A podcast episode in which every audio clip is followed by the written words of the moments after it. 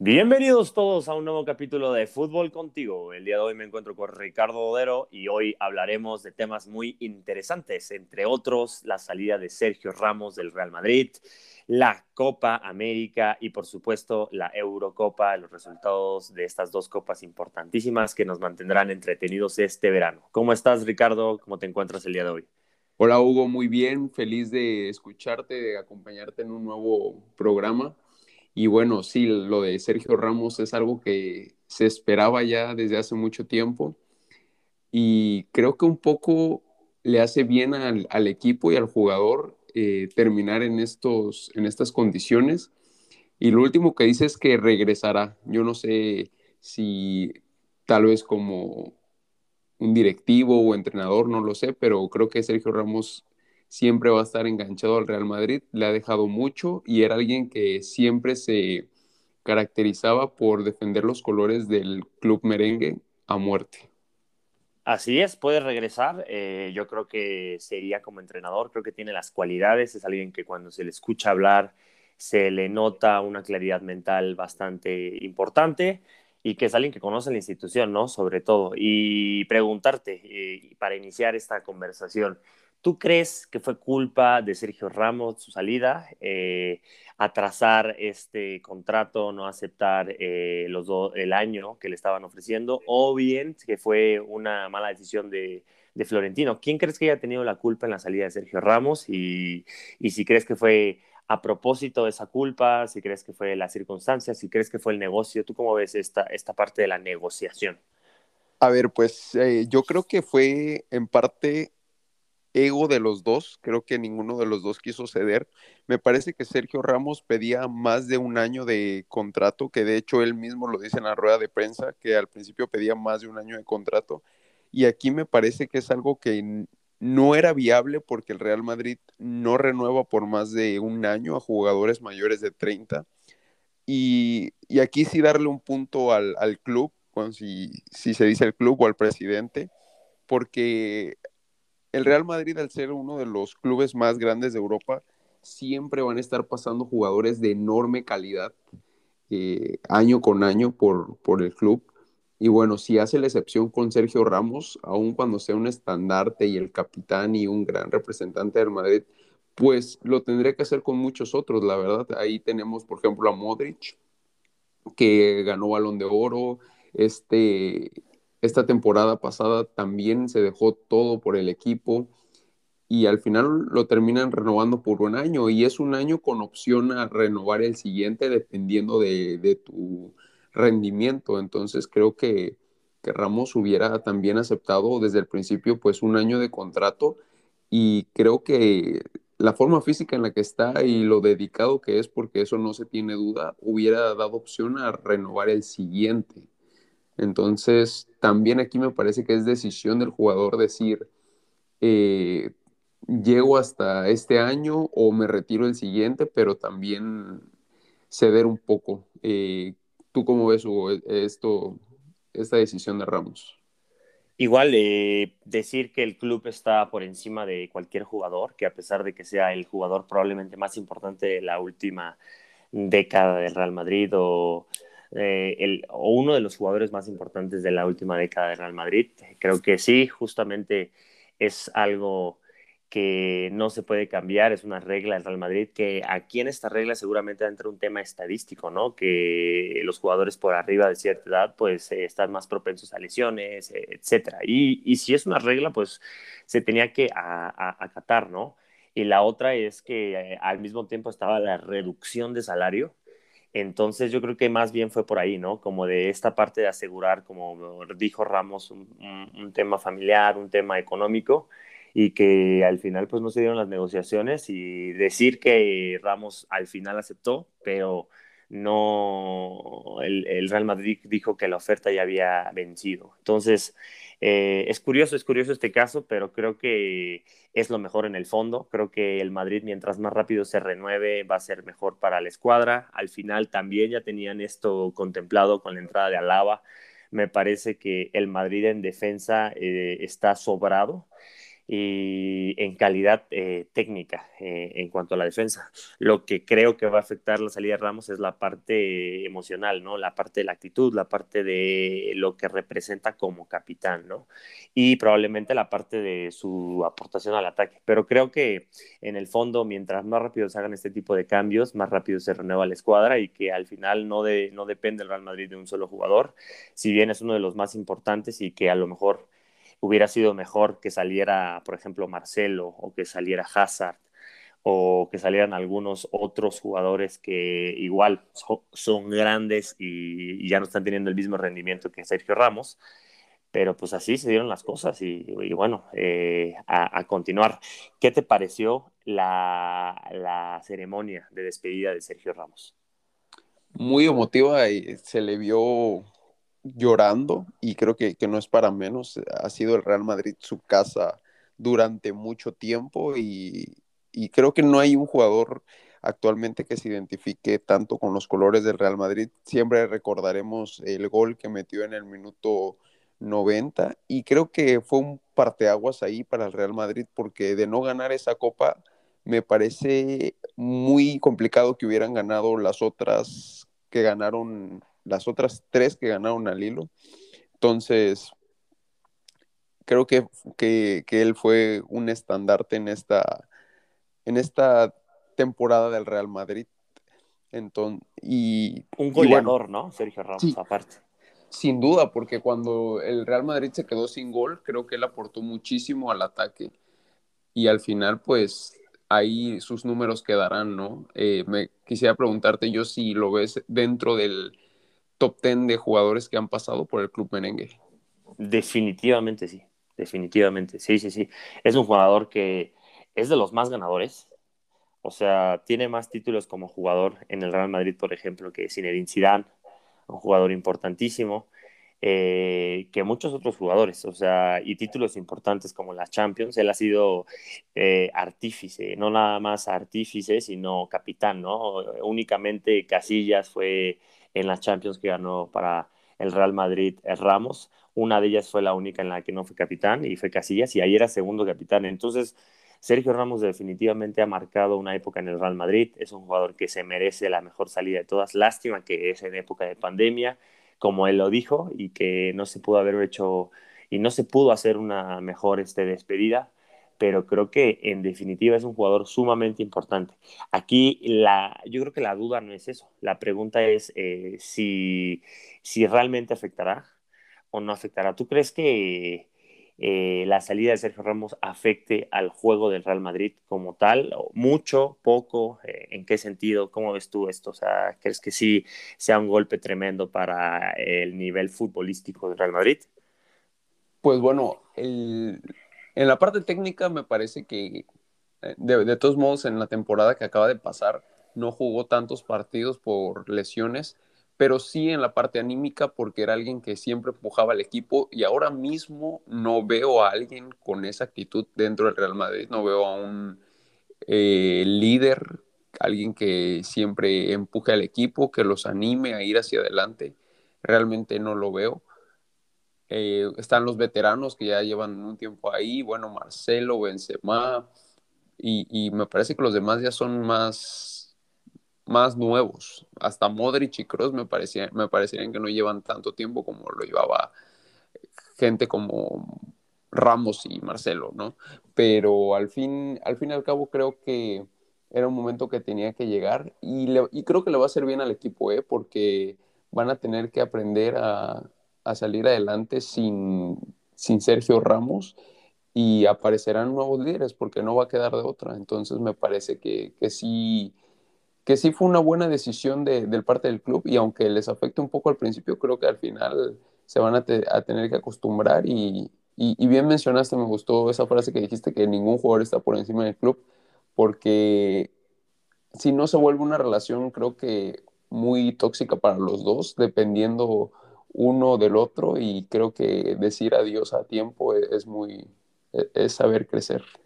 uno de los capitanes eh, importantes de los últimos años fue Cristiano Ronaldo, ¿no? Otra persona que igual alzaba al, al, club y se fue. Ahora se va otro de los que parecía que era, eh, más bien, de los que era eh, uno de los más importantes en cuanto a este aspecto anímico, y se quedan, como bien dices, sin alguien, un estandarte eh, anímico o un capitán muy evidente, ¿no? Entonces, preguntarte, ¿esto no afecta para los eh, propósitos del Real Madrid en la siguiente temporada para conseguir títulos? O sea, ¿no ves a un Real Madrid ahora más débil eh, de lo que estaba la temporada pasada? Un Madrid que podría otra vez quedarse sin ningún título.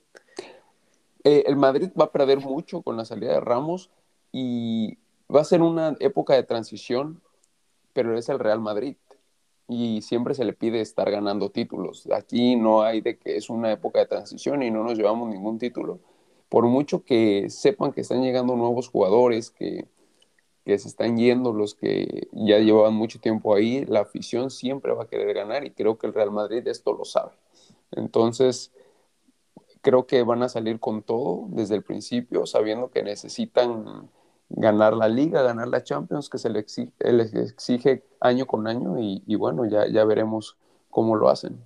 Eh, quisiera preguntarte también aquí porque se habla de la salida de Rafael Barán, ¿qué piensas si se pueda dar, ya que salió Ramos y pues tienen a Lava, a Nacho y a Militao, no sé si ves viable que saliera Rafael Barán. Yo creo que, eh, eh, o sea, eh, a mi parecer no creo que sea la mejor opción, porque en sí yo veo nada más tres centrales, a Barán, a Militao y a David Alaba. A Nacho yo lo veo como un comodín, o sea, perfectamente como central, pero veo a alguien que se puede utilizar eh, en caso de lesión, en caso de, porque seguimos, hay que recordar que seguimos con esto de, de COVID, todavía pueden salir jugadores con COVID, todavía pueden salir eh, lesiones, todavía no es una temporada normal en el sentido... Eh, eh, digamos que en el nivel no se ha recuperado. Yo creo que todavía este año vamos a ver este tipo de cosas. Y, Nacho es alguien que va a cubrir esos espacios más que Barán, más que los otros. Los otros son fijos. Entonces, yo diría que nada más son tres defensas centrales y uno que puede ocupar el puesto, pero que también podría servir para otros más importantes eh, eh, en casos de emergencia. Entonces, para mí, pésimo, pésimo sería que se fuera Barán y de hecho sería para Florentino, ahora sí diría que sería una equivocación o un fallo si dejara ir a Barán. Eh, y, por otra parte, eh, bueno, no sé tú cómo veas este tema y ahorita te hago una preguntita bien, bien importante que tenía guardada hace unos minutitos. Ajá. ¿Tú cómo ves, o sea, lo de Barán? Uy, bueno, creo que leí que no, no ha renovado contrato, le han hecho dos ofertas y no ha renovado contrato aún. Entonces, bueno, esperar creo que, para ninguno de los dos sería una buena opción. Como, como bien menciona, serían muchos cambios ya, o sea, en el Real Madrid de, inicio. Entonces, me parecería que deberían de, de, intentar otra vez. Aunque bueno, si el jugador no quiere, pues ahí, ya no hay nada que hacer, ¿no? Entonces veremos que, que se especula que va a salir. Su, se habla de su llegada al, United tal vez o al Paris Saint Germain y, ya veremos porque regresando tantito a, lo de Ramos, ¿a dónde ves el futuro de Ramos? ¿Dónde crees que pueda ir ahora el jugador? Justo era la pregunta que te quería hacer. Eh, y bueno, yo, yo, yo lo veo en dos ligas nada más, no sé, no sé por qué. Y en una tercera, pero creo que es algo que todavía está lejos. Bueno, las dos primeras ligas en donde lo veo más seguro es en la liga francesa como primer lugar, específicamente en el Paris Saint-Germain. Muchos jugadores eh, se han ido para allá, eh, así de, este calibre. Eh, el, caso de Thiago Silva me parece algo similar al de Ramos. O sea, yo siento que Ramos podría ser el siguiente Thiago Silva.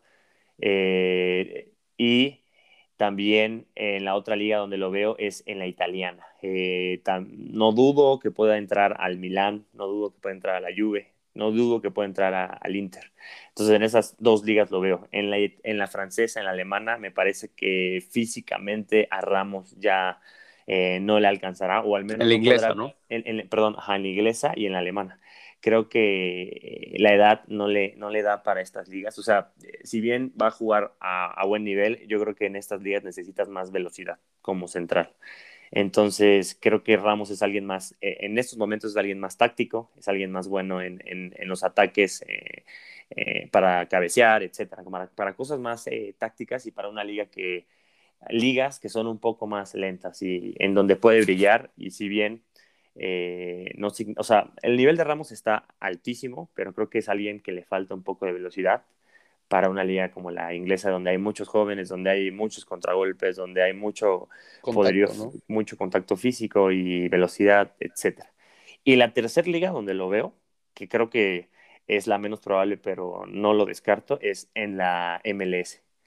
Es una opción porque Ramos ya eh, lo demostró con esta salida que está preocupado eh, al final por el tema económico, ¿no? Por su futuro familiar, por su futuro personal económico y, por un lugar, este, digamos que más estable, no sé, para, para, vivir, ¿no? Entonces yo creo que Estados Unidos también ofrece todo eso, ¿no? Una liga que le va a, a seguir dando eh, mucho, de, mucho juego, eh, si bien no al mismo nivel, pero sí una liga que es importante para este y tipo. que sigue creciendo. Que sigue creciendo y que paga muy, muy bien sobre todo. Pero bueno, también paga bien el PSG y va a seguir estando en Champions. Entonces eso es importante también. ¿Tú cómo ves? ¿Dónde lo ves? Sí, yo creo que va a querer seguir jugando en Europa aún unos años más. No dudo que en algún momento llegara a la MLS. Eh, pero como, como, bien mencionas, creo que el París me parece que es una opción viable por lo que podrían ofrecerle al jugador, ofertas que le podrían hacer. Y la Juventus también me parecería que, que le encantaría tener a un jugador como Ramos, sobre todo ahora que la defensa, aun cuando tiene a Bonucci, a Chiellini, pues tener a Ramos le, inyectaría mucho poder, ¿no? Y no sé si sea viable o, o pueda pasar lo que pasó con Luis Suárez, que salió del Barcelona, pero al final se quedó en la misma liga y fue a uno de los clubes, pues, rivales directos del Barcelona, ¿no? El Atlético de Madrid. No sé si esto pudiera también pasar con Ramos y llegar, no sé si al Atlético de Madrid que les quitó la orejona en el minuto 90 y también varias veces les metió goles de cabeza, entonces pues no sé si esta sería una opción, pero se habla también de que pueda llegar al, Sevilla. Entonces son al fin y al cabo rivales directos del Madrid y sería interesante ver al, a Sergio Ramos enfrentar al Real Madrid en la propia liga. Ya veremos, esto es un tema que, va a estar muy caliente en estos últimos días y, e interesante ver las eh, apuestas a dónde se va Ramos. Así es el futuro de un jugador después de 16 años en un club, entregarse por completo al Real Madrid.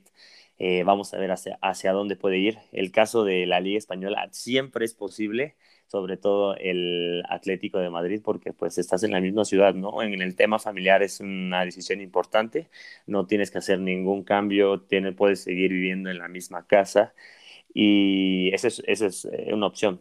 Además de que al Atlético de Madrid no le cuesta trabajo tomar este tipo de decisiones. De agarrarse jugadores de la misma liga, de agarrarse jugadores veteranos, el caso de Suárez, como bien lo mencionas. Entonces, es una posibilidad baja para mí, a mi parecer, baja, pero siempre, siempre es una posibilidad. Pero Ricardo, pasemos a otro tema, eh, la Eurocopa, la Eurocopa que está demostrando tener un mejor nivel, ¿no? Más alto que, la Copa América, en definitiva, para, eh, en mi opinión. Y bueno, los, eh, los equipos grandes, ¿no? Ya jugaron todos.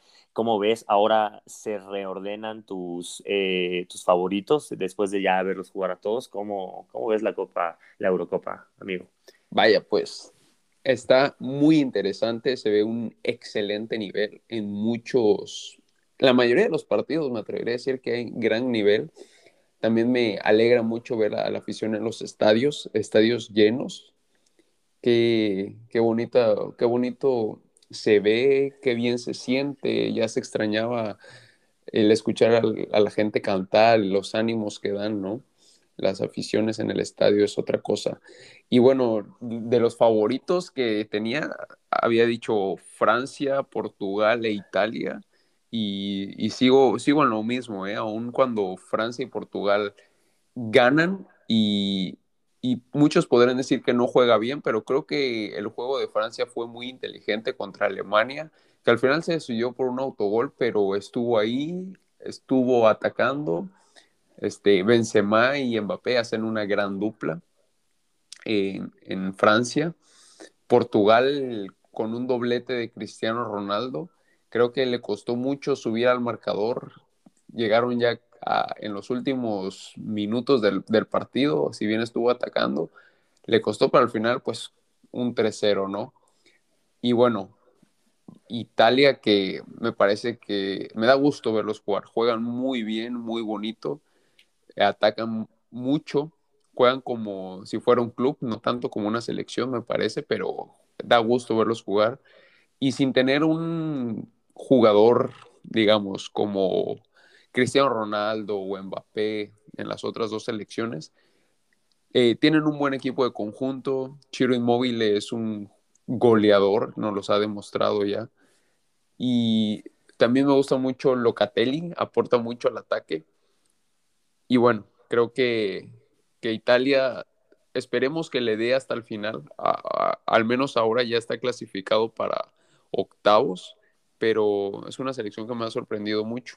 También hablando de otras que no mencioné de, favor del top 3, pero que he visto jugar muy bien, me parece que que Bélgica con Lukaku tiene muchísimo y ahora que ya recuperó De Bruyne también ah, hicieron ayer un gran partido, grandes goles y, mencionar también que en el que en el arco tienen a un gran portero que es Courtois, entonces creo que Bélgica eh, tiene muchas posibilidades también. Si bien el, la Eurocopa pasada hizo un gran papel y en, y en el Mundial también, creo que es un equipo a tenerlo en cuenta. Eh, ¿A ti qué te, ha parecido los partidos hasta el momento? Eh, ¿Tus favoritos cambian o se mantienen? ¿Cómo ves, Hugo? en definitiva, mis favoritos se cambian. Eh, yo había agregado a España, Inglaterra y Francia dentro del top 3, después Portugal. Yo aquí me mantendría con dos, eh, Francia e Inglaterra todavía, y a Inglaterra yo lo podría como tercer lugar eh, como favorito junto con Portugal, que a mí me está gustando eh, este equipo que te digo que para mí es fuerte porque actúa como familia, y otro que se me hace un equipo muy unido y que para mí es la sorpresa de esta copa, en definitiva, es Italia. Italia juega muy bien, es un equipo ya, que ya goleó los dos partidos es un equipo que se ve muy, muy unido y que, como bien dices, o sea, si no, a pesar de no tener em, eh, estrellas eh, importantes, alguien muy, muy sobresaliente, son eh, equipos que juegan por lo mismo, muy bien en conjunto y se ve que están con todo. Entonces, yo creo que Italia puede dar la sorpresa por ahí, inclusive yo lo acercaría mucho a la selección francesa. Francia, que por otra parte es un equipo sólido, o sea, ganó 1-0, no fue muy impresionante, pero le gana una selección que recordemos que es eh, junto con España la más ganadora de esta copa, que es Alemania. Entonces, Italia, creo que diga Francia, yo creo que sí tiene que seguir siendo el, el favorito y, bueno, y, ah, pudo haber ganado más. Mm, goles anulados, un golazo que se metió Mbappé, ¿no? Que se lo anularon, por cierto, qué, qué, qué calidad de jugador. Un Pogba que también está en un muy buen nivel, una, un, un, medio campo de recuperación con Kanté, con Pogba, que están a un nivel altísimo. Y, sí, impresionante. Sí, sí, sí. Y, bueno, un Benzema que se está entendiendo muy bien con Mbappé, ¿no? Eso es algo que igual ah, da, da, da, de qué hablar por el tema Mbappé-Real Madrid. Eh, pero bueno, eh, Benzema que pone frente a la portería a a Paul Pogba, eh, siempre muy inteligente Benzema para dar este tipo de pases y Paul Pogba que ve, ve el espacio y bueno, mete, mete el centro, ¿no? Para que después ahí cayera el gol. Eh, entonces creo que Francia, sin demostrar mucho, sin hacer su mejor juego, digamos que un, Francia a un 80% para mi, para mi parecer, gana, gana a, un, a un equipo que, que tiene peso histórico como es Alemania. Entonces Francia tiene que seguir siendo favorito y bueno, bien dices, Cristiano Ronaldo en, en Portugal marca dos goles. Recordar que Cristiano Ronaldo es el goleador de la Eurocopa y parece que lo va a seguir siendo. Esto es un jugador impresionante que va a seguir dando de, de qué hablar, pero sí, cambian mis favoritos un poco, me mantengo con Francia en la cabeza y yo agregaría como resumen a lo que acabo de decir, a Italia como segundo favorito. Ese es mi segundo favorito, Italia, definitivamente. Sí, me gustó lo que dijiste Italia. Creo que van muy decididos, cada partido lo juegan como si fuera una final y con mucho gusto, porque creo que extrañaban ya estas competiciones. Eh, Tienen mucho orgullo, ¿no? Como que son una selección muy, muy orgullosa. Son los italianos siempre muy orgullosos. es que hay que recordar que se quedaron sin mundial, Hugo. Y, esto es algo muy.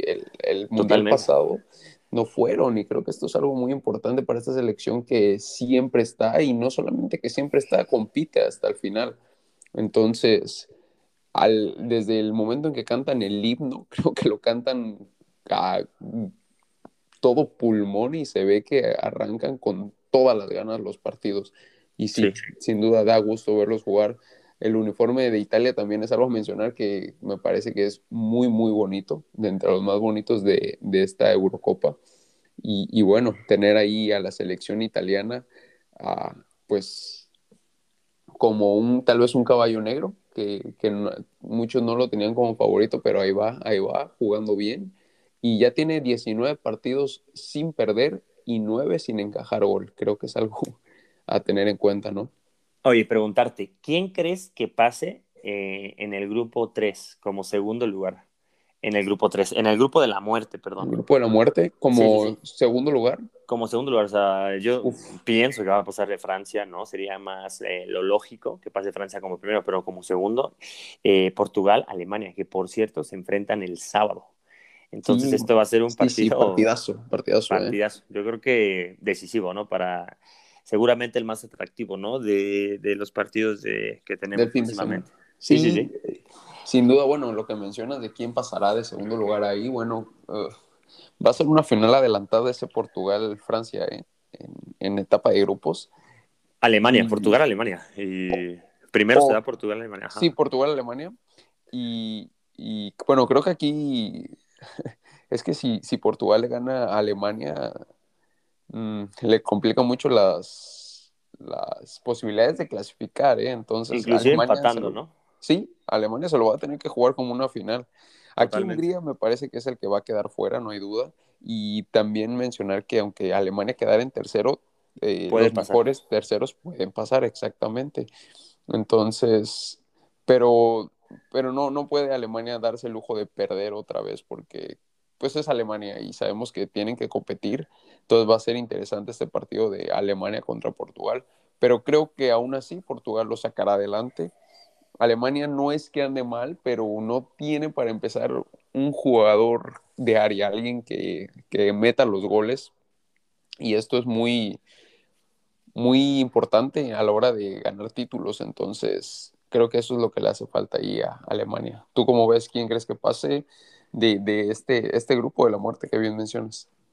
Igual pienso que va a pasar Portugal y justo por el tema que dices, ¿no? Al final Portugal tiene una escuadra joven y con más hambre de gol, pienso. Además respaldada de jugadores eh, eh, con la experiencia como Cristiano Ronaldo, jugadores eh, grandes, consolidados y, son, es una selección que se conoce bien. Entonces yo creo que en ese aspecto eh, Portugal estaba por encima de, Alemania. Y recordar que Portugal es el eh, defensor de esta copa, o sea, ellos igual van con este ímpetu de somos los, los, los campeones, pues, o sea, no son cualquier selección realmente. Ahora Portugal yo creo que está en uno de sus mejores momentos históricos y comandados por Cristiano Ronaldo y van a seguir así, o sea, van a seguir con esa actitud y yo creo que van a ir con, con Alemania no, no por abajo, sino viéndolos de tú o inclusive sintiéndose más fuertes. Entonces creo que esto es algo importante que va a decantar al, al segundo lugar en favor de Alemania, de Portugal, perdón. Sí, me, parece que, así será. Y bueno, partidos súper interesantes. Qué, bueno que, el fútbol nos regala esta clase de torneos porque gran nivel y creo que más en Europa todos se dejan el alma por la camiseta y por defender los colores y, da gusto. al, final los únicos que ganan son los aficionados con este tipo de partidos y bueno, no, nos quedan muchos partidos que, ver y los seguiremos analizando. Mm, quisiera preguntarte de, la Copa América, o ¿cómo la has visto? O sea, hay mucha diferencia entre estas dos copas, ¿no? Total, totalmente la diferencia. Eh, yo creo que sí. Ajá. Probablemente a la organización, al estado anímico del, de los países, eh, COVID, no sé, eh, hay temas, ¿no? Aquí interesantes que analizar, ¿no? ¿Cómo es posible que, porque normalmente no se ve tanta diferencia, o sea, hemos visto Copas Américas de altísimo nivel, pero yo creo que ahora sí son selecciones creo que más viejas. Me, me parece que los jugadores jóvenes actuales están en, en Europa los mejores y en América se ven selecciones como más viejas, eh, no sé si el tema COVID, es, es, un tema, como te digo, para analizarse. Y dentro de, esta, de este sector de, de Sudamérica, eh, sobre, cabe sobresaltar la participación de Brasil, ¿no? Yo creo que es el único equipo que ahorita está siendo sobresaliente, que está marcando goleadas cada que juega eh, es el anfitrión, entonces creo que Brasil es, a lo mejor sería punto y aparte, vamos a seguir viendo cómo se desenvuelve, pero hasta ahorita me parece que es el contendiente eh, evidente, que no hay otro contendiente y que equipos como Argentina no, no han demostrado eh, tener la fuerza como conjunto de otros años. Entonces creo que Messi otra vez se quedará sin copa. No sé cómo veas tú esto. Sí, creo que lo, bien mencionas lo de Brasil, me parece un punto aparte, al fin y al cabo siempre gana los partidos, sea como sea los gana. Y bueno, al ser el anfitrión creo que es el claro favorito, pero me parece que sí les afecta a los jugadores y al torneo en general el hecho de cómo se hizo esta Copa América. Mm, no, primero no tiene un lugar en donde jugarla y al final el que la terminó aceptando fue Brasil, pero de muy mala gana por parte de, los aficionados, bueno, por parte de la gente que no querían que hubiera torneo ahí por los, las altas tasas de contagio, pero al final se juega y creo que sí, sí termina afectando porque la fiesta del fútbol en Europa es estadios llenos, la gente feliz, eso contagia a los jugadores y se ven grandes partidos. En, América me parece que aunque el nivel también futbolístico es alto, mm, le hace falta eso. El, tema es complicado acá. Y me parece que, que lo, lo, que decías de Argentina, creo que también sí se quedará Messi sin una Copa América y tal vez la última de, de este gran jugador del astro argentino, porque, bueno, con Chile vuelve a empatar, que creo que ya es algo que lo, lo, tienen tatuado ahí, que con este Chile simplemente aunque vayan ganando, al final les terminan empatando un gran gol de Messi y decir que, que en él no quedó porque dio muchas asistencias, grandes pases, grandes jugadas que se inventaba el genio del fútbol, pero al final Argentina termina empatando, entonces no es contundente como lo, lo es Brasil.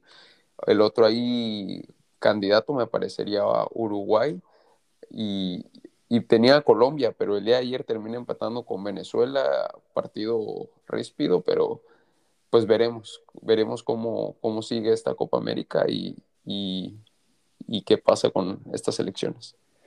Como bien dices, mi amigo, el tema anímico, el tema organizacional siempre, siempre afecta y yo creo que sí, aquí el COVID, la, la falta de decisión, eh, el ánimo de la gente en los estadios, probablemente el ánimo de los jugadores, lo que se dicen internamente ellos, sus familias, todo esto son factores que al final van pegando, ¿no?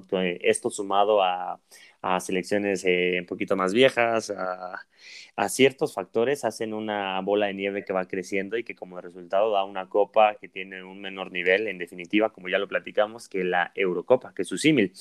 Y bueno, eh, hoy hay un partido importante que es el de Argentina-Uruguay. Vamos a ver aquí de qué está hecho Argentina. Argentina se la puede complicar muchísimo en este partido. O sea, está difícil. Este es el, el, grupo de la muerte, ¿no? Así como en la Eurocopa está el grupo de Francia, aquí el grupo de Argentina yo creo que es el grupo de la muerte y que este partido va a ser decisivo, ¿no? Eh, si Argentina lo puede sacar adelante, se va a poner como favorito, yo creo, en definitiva, de este grupo, pero si no, que es muy, muy posible que queden empatados o que pierdan, este, es igual de posible pues ahí Argentina puede decir adiós desde su, desde su segundo partido. Entonces, vamos a ver, ¿no? Vamos a ver cómo se pone hoy y esta Copa América si eh, alza nivel, que esperemos y que al final siempre en las fases eliminatorias directas, este, pues siempre se ven los mejores partidos. Entonces ahí vamos a ver qué tal y qué, y qué tanto impacta esto para los jugadores eh, del continente sudamericano para esta parte de alzarse y renovaciones y alzar su, su valor, etcétera. Claro. Sí, sí, Hugo, bien mencionas, ojalá que, que alcen el nivel porque y se ven y que se vean buenos partidos porque es donde los aficionados ganamos al ver al tener grandes espectáculos que es lo que queremos que es lo que queremos siempre ver y, y, bueno ya ya veremos seguiremos de cerca esta Copa América como mencionas a tener en cuenta ese gran partido entre Argentina y Uruguay que son rivales de antaño y, y, ya veremos qué pasa.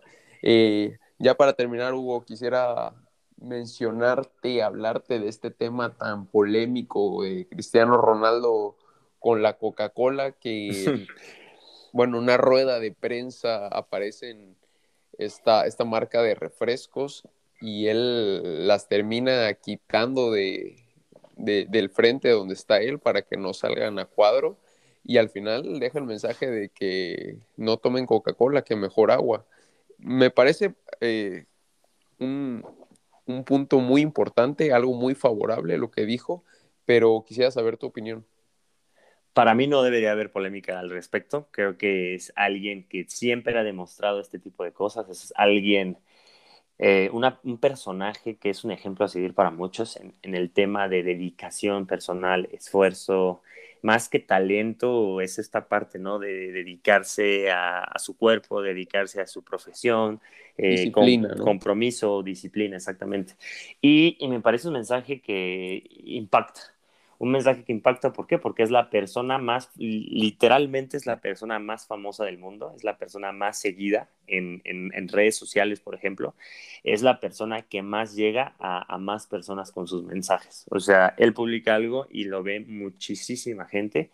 Y yo creo que son mensajes importantes que se deberían de dar más eh, seguido por parte de famosos, ¿no? Temas ecológicos, temas de salud, temas eh, psicológicos. Entonces creo que es importante, es, sobresaliente y para mí, para mí es en definitiva algo aplaudible de este jugador.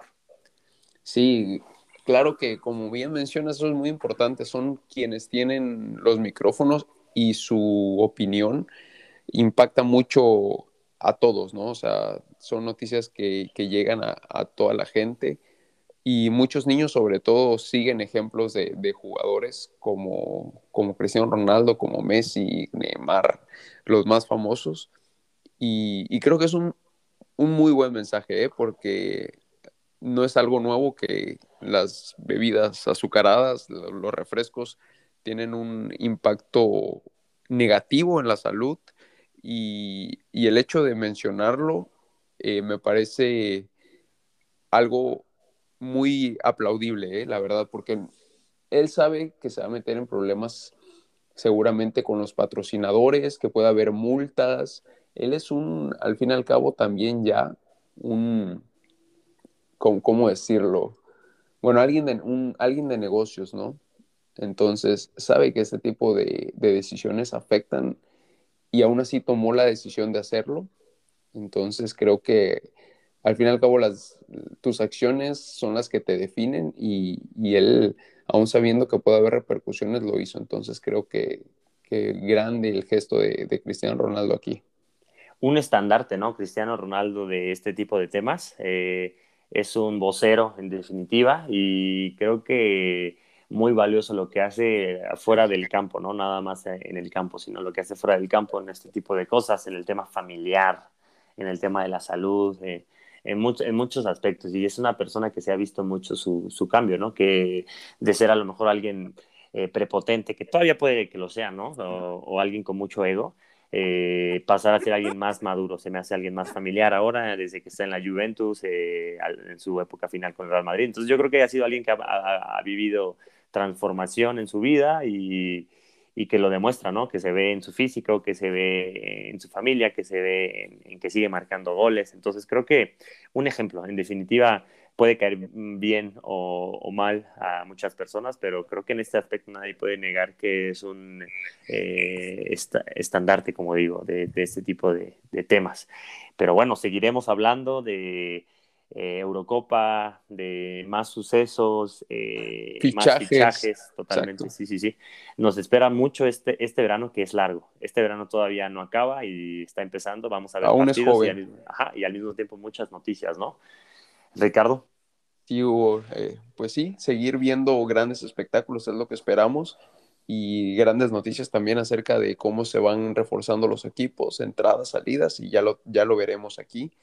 Entonces, un gusto, Hugo, muchas gracias por, por acompañarme en este episodio, por, por, seguir estando y bueno, llevarles a, a, a nuestros amigos, a las personas que nos escuchan, eh, pues calidad siempre y, grandes noticias, ¿no?